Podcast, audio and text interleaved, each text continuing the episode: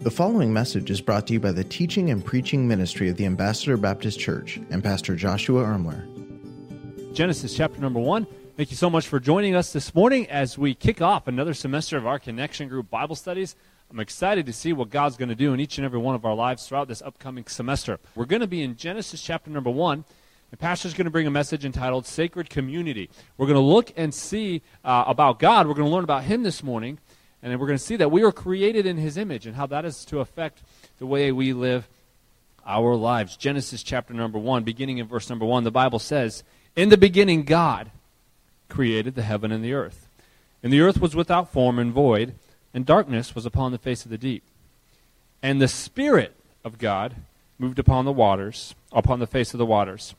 And God said, Let there be light. And there was light. Well, we are wrapping up our Bible conference starting last Sunday, then Monday, Tuesday, and Wednesday. And let me just say thank you, thank you, thank you for every one of you that prioritized that in your weekly schedule. We had one of our best turnouts for a Bible conference, and it just really encouraged my heart to see so many of you faithful each and every night to that. And I hope for those of you who were able to be a part, it really was edifying, encouraged you, and uh, really helped you just in your personal walk with God and how you relate to the Word of God. Well, as Pastor Nick said a moment ago, this is our Connection Sunday, and uh, so we're going to dive into that theme, but we're going to do it in a somewhat interesting way, all right? We're going to go to Genesis chapter number 1 this morning, and we're going to start our text reading. In fact, we're going to go just through verse 1, verse 2, and verse 3, and I hope by the time we get to the end of verse 3, you'll understand why I chose this particular text to speak on the subject of community. For the sake of time, uh, we're going to dive right into our Bible study here today. Well, Genesis chapter number one, verse number one, the scriptures say, In the beginning, God. Now, as you read throughout the Old Testament, you will find that there are many, many, many different names for God. And, and, the reason this is, is because when we speak of something as vast and as rich and as profound as deity, you cannot sum up the essence of everything that that represents with a singular name. And so throughout scriptures, there are many names given to God Jehovah, Jehovah Jireh, Elohim, and the list goes on and on and on. Because each and every one of these names gives us an insight into the specific nature of an aspect of who God is. So, in the scriptures, the first name of God that we are presented with is this name, Elohim. So, in the Hebrew language, the Bible would say, in the beginning, Elohim. Elohim. Now, if we were to define Elohim in the Hebrew language, it is a masculine singular noun. So it has a masculine nature to it. It is a noun, but it is singular in nature. Now, what makes this particular noun interesting, it makes it somewhat fascinating, is because not only is it a singular noun, but in the Hebrew language, there is a plural ending that is attached to Elohim. So the root of Elohim is actually singular in nature, but it has this added plural ending, or what in the English we might call a plural suffix. So the name Elohim has this singular understanding to it. Elohim is singular in nature, but it is also somehow plural in nature. It's kind of what we might refer to as an etymological anomaly. Singular, but somehow also plural.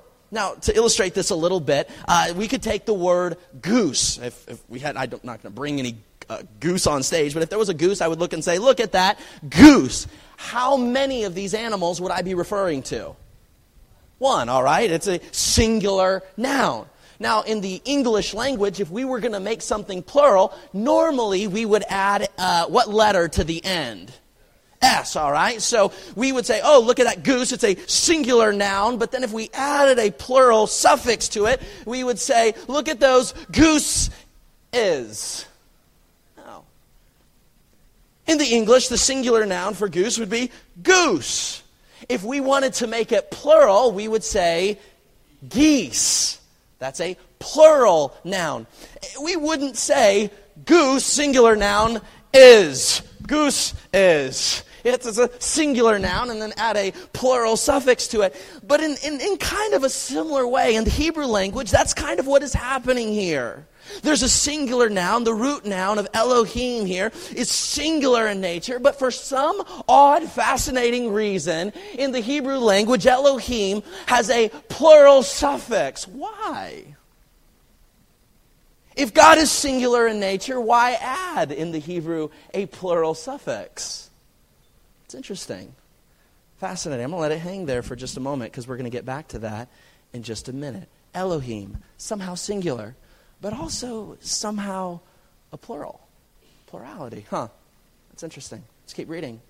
In the beginning, this Elohim created. The Hebrew word for create is barath. It's a strong word. It means to create. It means to produce. And so this Elohim here is this creative force. It goes on in verse number two. And the earth was without form and void, and darkness was upon the face of the deep, and the Spirit of God moved. In verse number one, there's this Elohim, somehow singular, but also somehow plural in essence. We come to verse number two and we see the Spirit. It's the word ruach. It literally means wind or breath or spirit.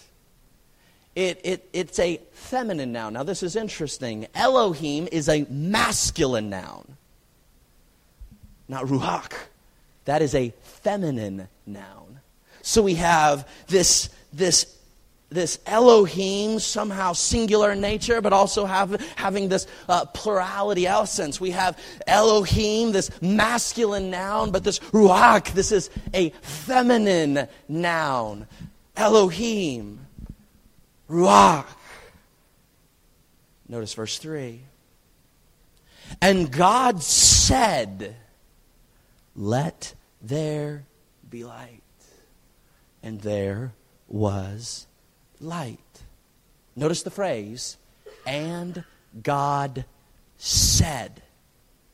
Verse number one, we see this Elohim, this creator, this singular but also plural entity. We see this spirit. But now, here in verse number three, we see the Word of God.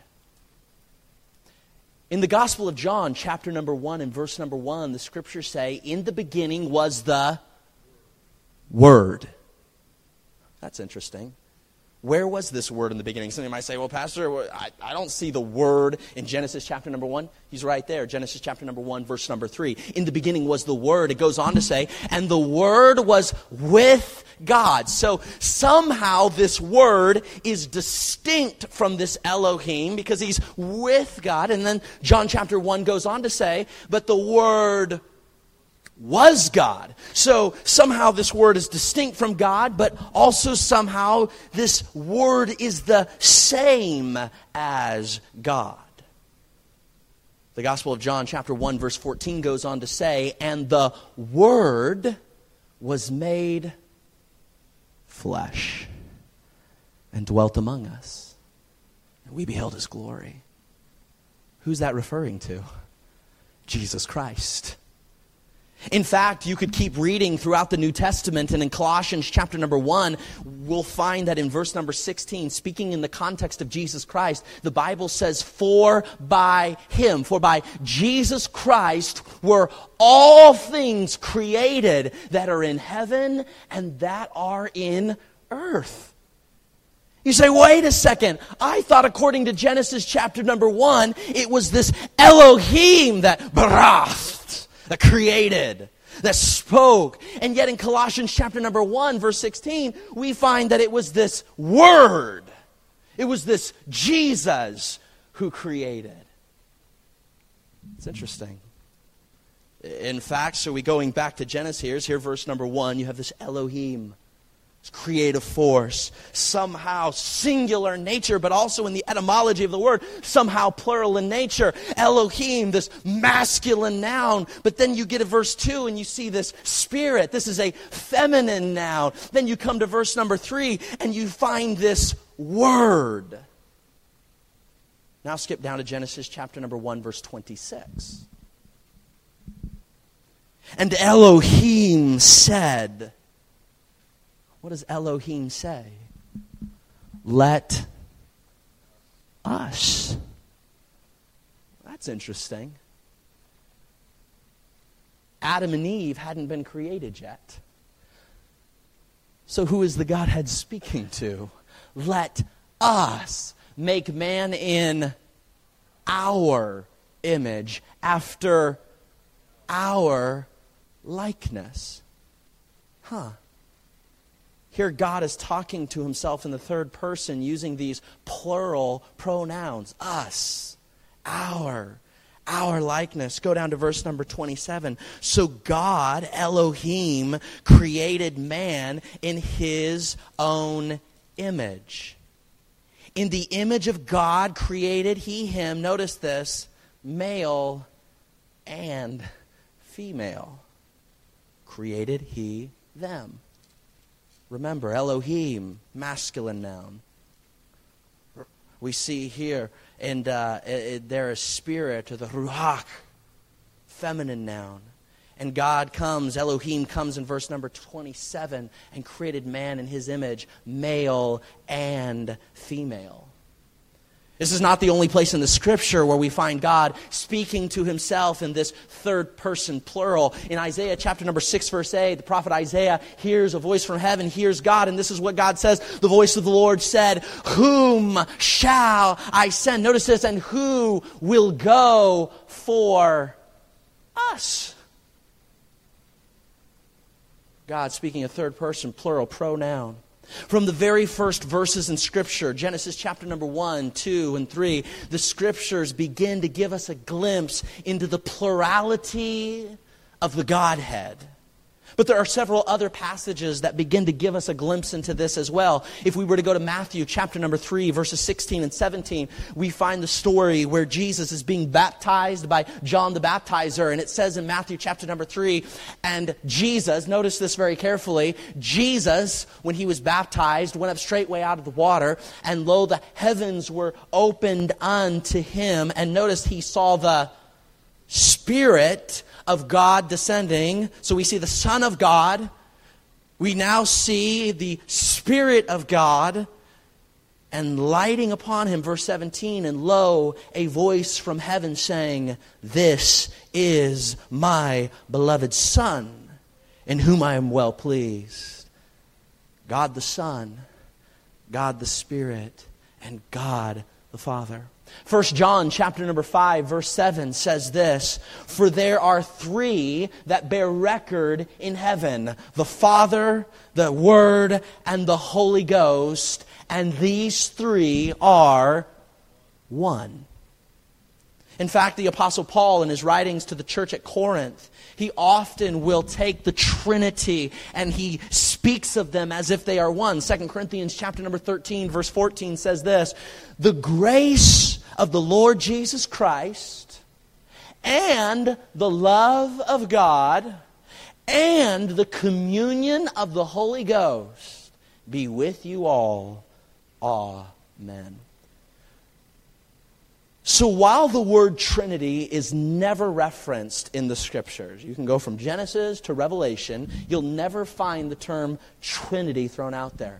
While the word Trinity is never used, the concept of Trinity is found littered all throughout the scriptures. In fact, we could take the rest of the service going from passage to passage to passage, showing you where Father, Son, and Holy Spirit are there together in the Word of God. It's just like we sang ago, sang about a moment ago. We believe. Why? Three in one.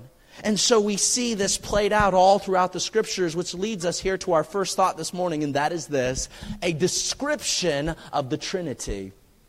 A description of the Trinity. Uh, some throughout the centuries have attempted to use physical illustrations or metaphors to describe the Trinity, all right? And maybe when you were in Sunday school or possibly when you were taking a class, uh, there were these different illustrations, these different metaphors that got used to try to help us understand uh, what the Trinity was. And, and I'll just be honest, it seemed like every time I heard one of these, they always fell just a little bit short. But let me give you a few. I remember one time somebody talking about uh, the three leaf clover. Three leaf clover. It's one clover, but it has these three parts the Son, the Father, the Holy Spirit. And, and, as a little kid, you know, okay, that's the Trinity. You know, that's three leaves, but it's on one clover. And, and so that was an illustration. I, I remember uh, the illustration of the egg. You know, an egg has three parts. It has a shell, it has a yolk, and then it has the, uh, the white stuff. I don't what was that stuff called? The white stuff. You know what I'm talking about? Like Father, the Son, the Holy Spirit, these three, but they're, they're three parts, but it's one. And, and, and these illustrations would try to get used to, to help us kind of wrap our head around Trinity. I remember one time somebody used the illustration of H2O. You know what H2O is? You know, water compound. But this H2O, it can take on the form of ice. It's a solid. It can take on the form of a liquid as water. It can take on the form as steam, you know? And just like, you know, Jesus, God, Holy Spirit, it's like three, they're all the same, but different ice, liquid, vapor, you know, and these illustrations would get used to try to describe, to try to help us understand this concept of Trinity. However, let me just say this. When you take something as theologically complex as the Trinity, and when we try to wrap our little finite little brains around the concept and then package it in this nice little box and take our finger and say, This is what the Trinity is. You almost always fall short in accurately portraying the vast fullness of everything that it actually represents. So, I know for me, sometimes I have found it easier to push on the outer limits of what something is not. And in my attempts to push on the outer limits of what something is not and define what something is not, it actually helps me get a deeper understanding for what that thing actually is. So let's kind of take a moment and apply that to the concept of Trinity. Let's name a couple of things that the Trinity is not. Let's push on the outer edges. Let's go over here. The first thing I want you to see is that the Trinity, as we push on this outer edge, the Trinity is not three separate gods. It's not what the Trinity is. We are not what theologians would refer to as polytheists. We don't believe that there are a lot of gods out there. And that is not what the scriptures are teaching here. They are not teaching that there are three distinct or separate gods running around. Let me give you some Old Testament and New Testament passages that speak to this. Deuteronomy chapter number 6, verse number 4. The Bible says, Hear, O Israel, listen up, the Lord our God is one Lord. So even as we read these passages in Genesis chapter number 1, 2, and 3, we have to understand that while this plurality of the Godhead is explained, it is not saying that there are three gods. It is not saying that somehow we have this um, polytheistic view of who the deity is. It's the Trinity is not three separate gods. We see that in the Old Testament. You'll also see it in the New Testament. 1 Corinthians chapter number 8 verse number 6 says, "But to us there is but one God." Old Testament, one God. New Testament, one God. So when we push on the outer limits over here, we see that the Trinity is not describing three separate gods. So let's go, let's go to another outer limit. Let's say this. Let's go over here. So if the Trinity is not three separate gods, some might say, well, then it's three parts of the same God. I'm going to say this from Scripture. The Trinity, too, is not three parts of the same God say, what do you mean? To say that something is a part of something is to indicate that it is not fully that thing. If I were to have a $100 bill and I were to rip it up in a bunch of pieces and give you each a piece, you don't have a $100 bill, do you? To have a part of something is not to have that thing holistically. You see, saying something is a part would indicate that it is not fully that thing. And yet, as you read through scriptures, you will find where God the Father is fully God, God the Son is fully God. God the Holy Spirit is fully God. So, yes, over here, the Trinity is not three separate gods, but the Trinity over here, as we push on this far outer edge, the Trinity is not three parts of the same God. All three are God. In fact, Romans chapter number 1, verse 7 tells us that the Father is called God. Hebrews chapter number 1, verse 8, the Son is called God. In Acts chapter number 5, the Holy Spirit is called God. Not part of the God, but God.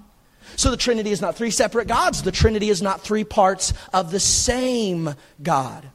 The full essence, to have a comprehensive understanding of all that the Trinity is, lies somewhere in the space between. And rather than being able to take our finger and say, This is what the Holy Spirit is, we just have to let these outer limits of what it is not inform our understanding as to what it actually is. My friends, we are finite human beings.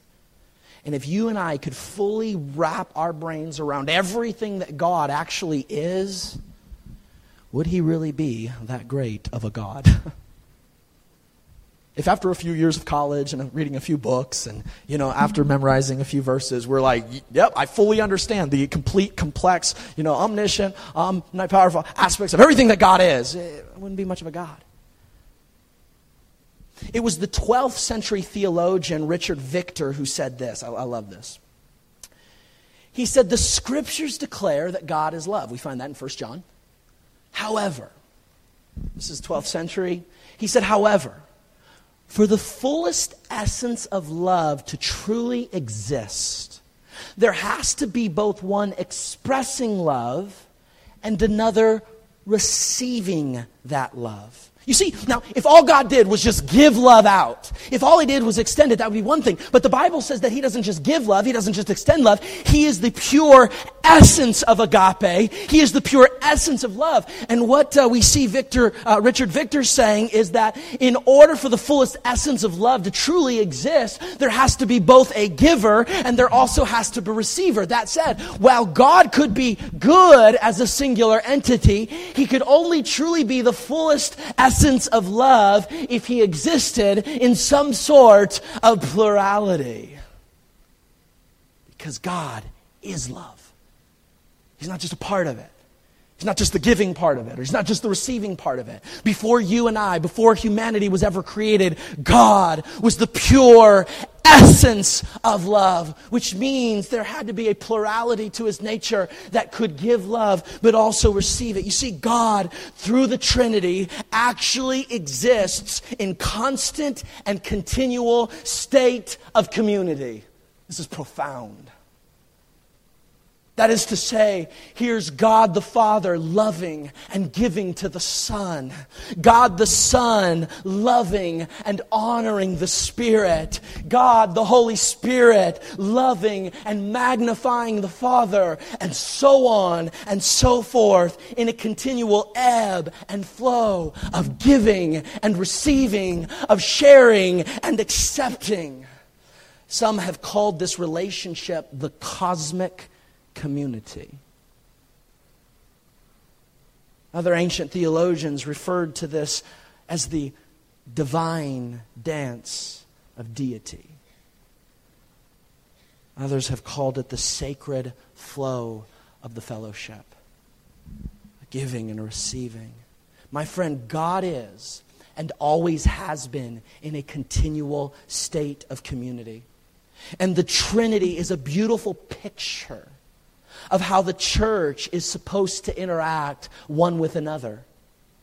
See, the church isn't a building, the church is a, a group of saved, baptized believers. And this is how you and I are supposed to interact with one another, that we're supposed to be uh, connected in this continual ebb and flow of lovingly giving, of humbly receiving, of mutually honoring one another.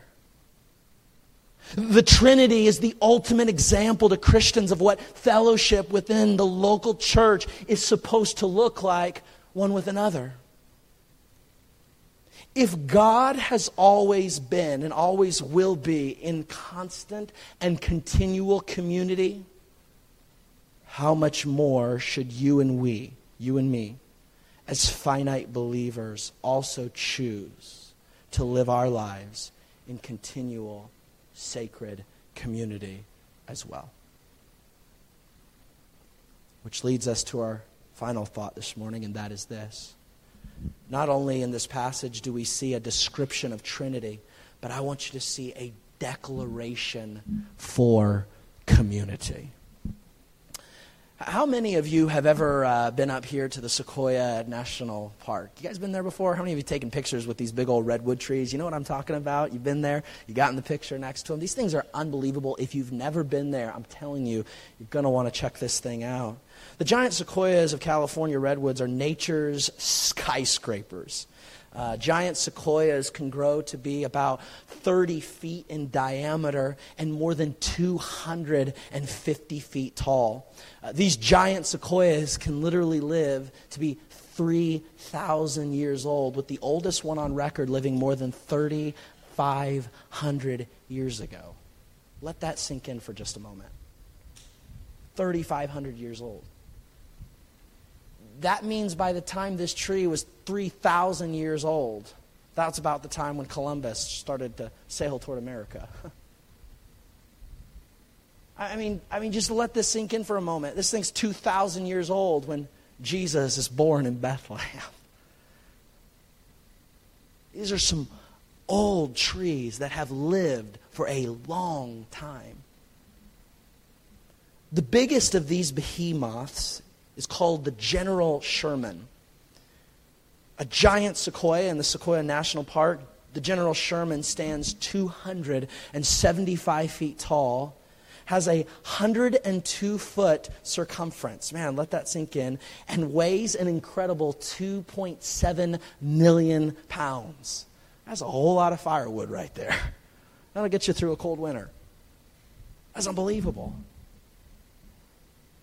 Now, what's interesting about these sequoias and what allows them to grow to be so large, to be so healthy, but, but not just what allows them to be so large, but what allows them to thrive and live so long is not what you see above the surface, but what is happening below the surface. One of the things that makes these sequoias unique is that as they grow large is the reason is because they have these roots that intertwine and are interconnected underneath the surface. They literally interlock at their roots with each other so when storms come, so when winds blow, the redwoods still stand. That is to say, if there's a place where one of the trees maybe doesn't have nutrients right beneath their soil, literally they can get nutrients from the root system of another tree. If the winds begin to blow, the weight of that wind is not just pressing against one because they're, they're connected underneath the surface. It keeps them strong. This is one of the reasons why you will often find these uh, sequoia trees in pods or in groups. Rarely do you find one of these just kind of lonesome all by itself. And it's their interconnectedness. It's, it's the fact that they are committed to connecting one with another that allows them to sustain and support each other. And so here's what I want to say living an active community within a local church, while it's not always fun, there will be storms.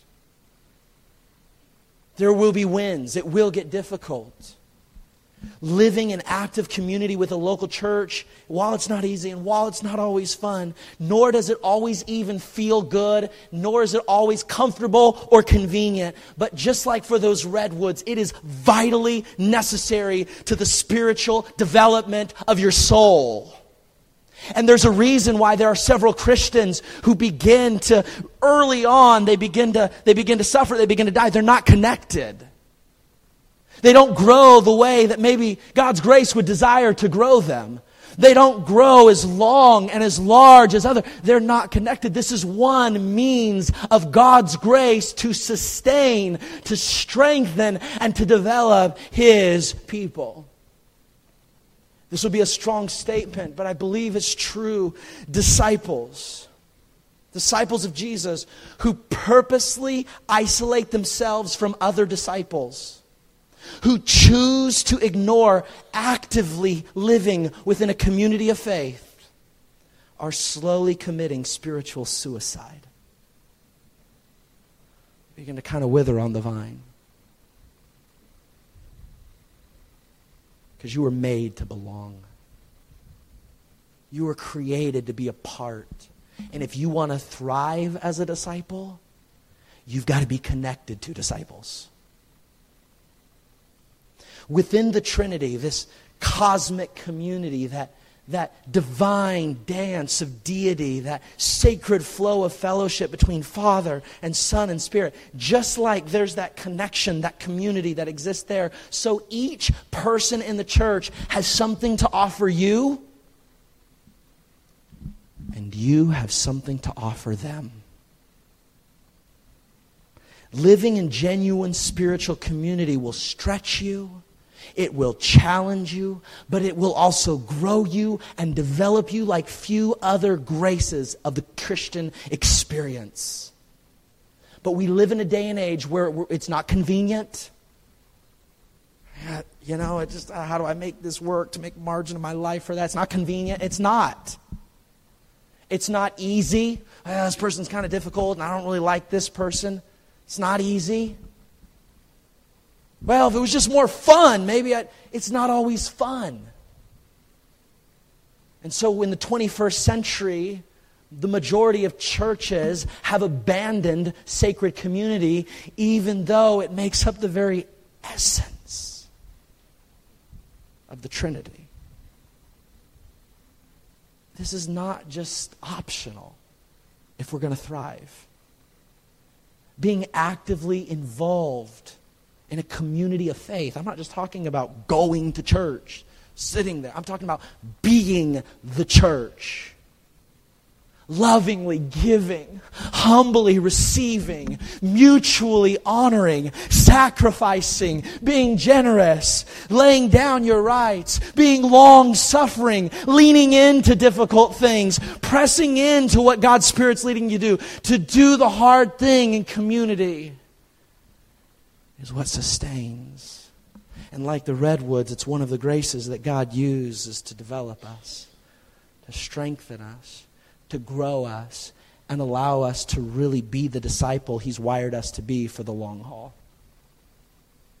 And we see this all beautifully, beautifully uh, pictured in the Trinity. It is amazing to me that that the Trinity invites you and me into an abiding relationship with the Godhead through union with Christ. The Bible says, when you place your faith and trust in Christ, He is in you and you are in Him. And in a very real sense, the Godhead, Trinity, invites you to dwell, to abide to commune through union with Christ. Here's what's amazing is the Trinity offered that. God offers that while you were broken, unhealthy. He offers this to you when you were undesirable and in your sin. He desired that with you. My friend, if God is that committed to spiritual relationship with you, I hope that you and I would be that committed to spiritual relationship with one another. Lovingly give, humbly receive, to mutually honor, and to join in that, that community. So here's the challenge I want you to prayerfully consider today. I want you to prayerfully consider to commit to community to do more than just go to church, but to be sacrificial, to lean into the mess, to lean into the inconvenience, to lean into the complications, to lean into the storms, but, but to connect, to serve. Because there are people who need grace that God wants to pour through you. And whether you realize it or not, there is grace that you need that God wants to pour through someone else.